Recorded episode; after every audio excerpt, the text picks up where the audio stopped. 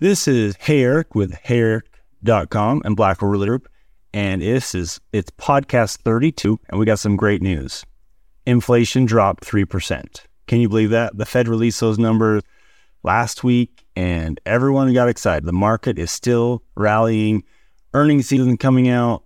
You know, stock market's doing great, up and up. It seems to be some of those big tech stocks. You know, if you have AI in your name, things are going well for you.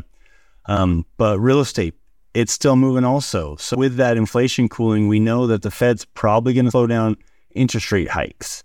After they released that data, it sounded like you know they they just skipped it last month. It might do one more. Everyone's forecasting that they're probably going to start adjusting downward early next spring. So that's where things are at with interest rates. Uh, a few transactions I recently saw, you know, homeowner got just under 7%. I think it was six and five eighths or six and seven eighths um, for an interest rate. They did a 2 1 buy down. So, you know, for that first year, it's discounted by 2%. So it's really four and five eighths. Um, and I bet you they're going to be able to refinance in, in a year because A, interest rates will drop, and B, they'll have additional equity in their home. But doing a market update day, things are still similar to last month. You know, we're going to look at numbers for June 2023 compared to June 2022. And I also pulled up June 2019 numbers because I wanted to see like what's an average sales like in June over the last few years, you know, pre pandemic, before things got crazy or before things really slowed down because of interest rates. So let's dive in. So looking at total sales, they're actually down 20%, 22%. Last year, they're about 3,300 for June along the Wasatch Front. This year, they're at 2,600. So quite quite slow down, and we know why that's happening. It's because interest rates are high, so it's slowing buyers down. Some of them, it's definitely slowing down sellers because they're not going to move just to get a higher interest rate. So people aren't listing unless they need to list. And I've mentioned that before. That's just the fact of it. Until things adjust a little bit, we're going to have this, you know, slower sales, fewer listings, etc. Uh, list price. So median list price this year is 510. Median list price last year was $528,000. That's a decrease of 3%. Sold price this year, 500,000 median across the Wasatch Front. Last year was 530. So that's that's 6% decrease. So that's part of the compression that we've been talking about in prices. You know, it's not some some fall in prices, but it's a compression because rates are are, you know, higher for longer than we want. And so that's not that it's going to continue to happen, but I, would say we're going to settle in there until you know rates flatten or start going down a little bit.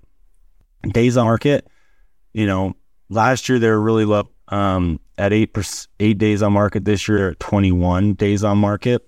So they definitely increased, but they've come down since last December when they were up at around 55 median days on market. Um, when when interest rates were pro well, when, when inflation was the highest, interest rates were still unknown. So people really took a pause last December. One thing to note is that last year in June of 2022, that list price and a sold price were almost identical. So that's kind of the inflection point, I think, of when as rates started to rise, people stopped, you know, bidding up properties and they started just paying what they're listed at.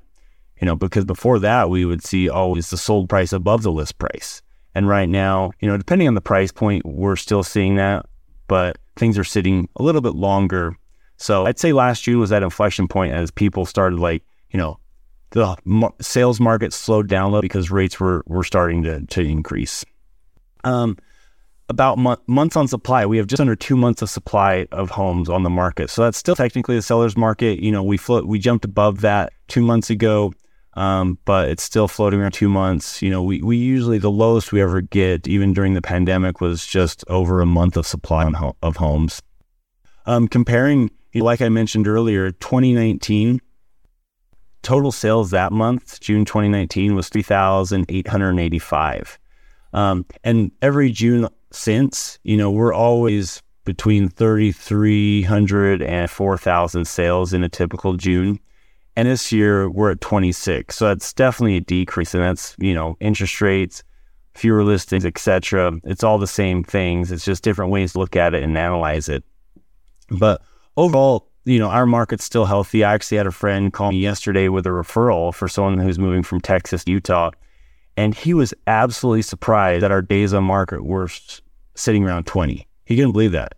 Um, and but it's because Utah is still a great market. We still have a housing shortage. People are still moving here for jobs. We have a great economy, and so you know, while interest rates are high, while prices are, are what they are, you know, it's it's still a, a reason time to, to get a home because there's going to be that future appreciation because people are still coming and things are still happening.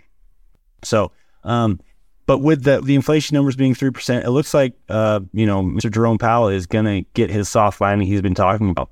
I I'm pretty confident that things are gonna things are gonna go pretty well. There's there's some skeptical people thinking that you know there's still to be some sort of recession in Q4.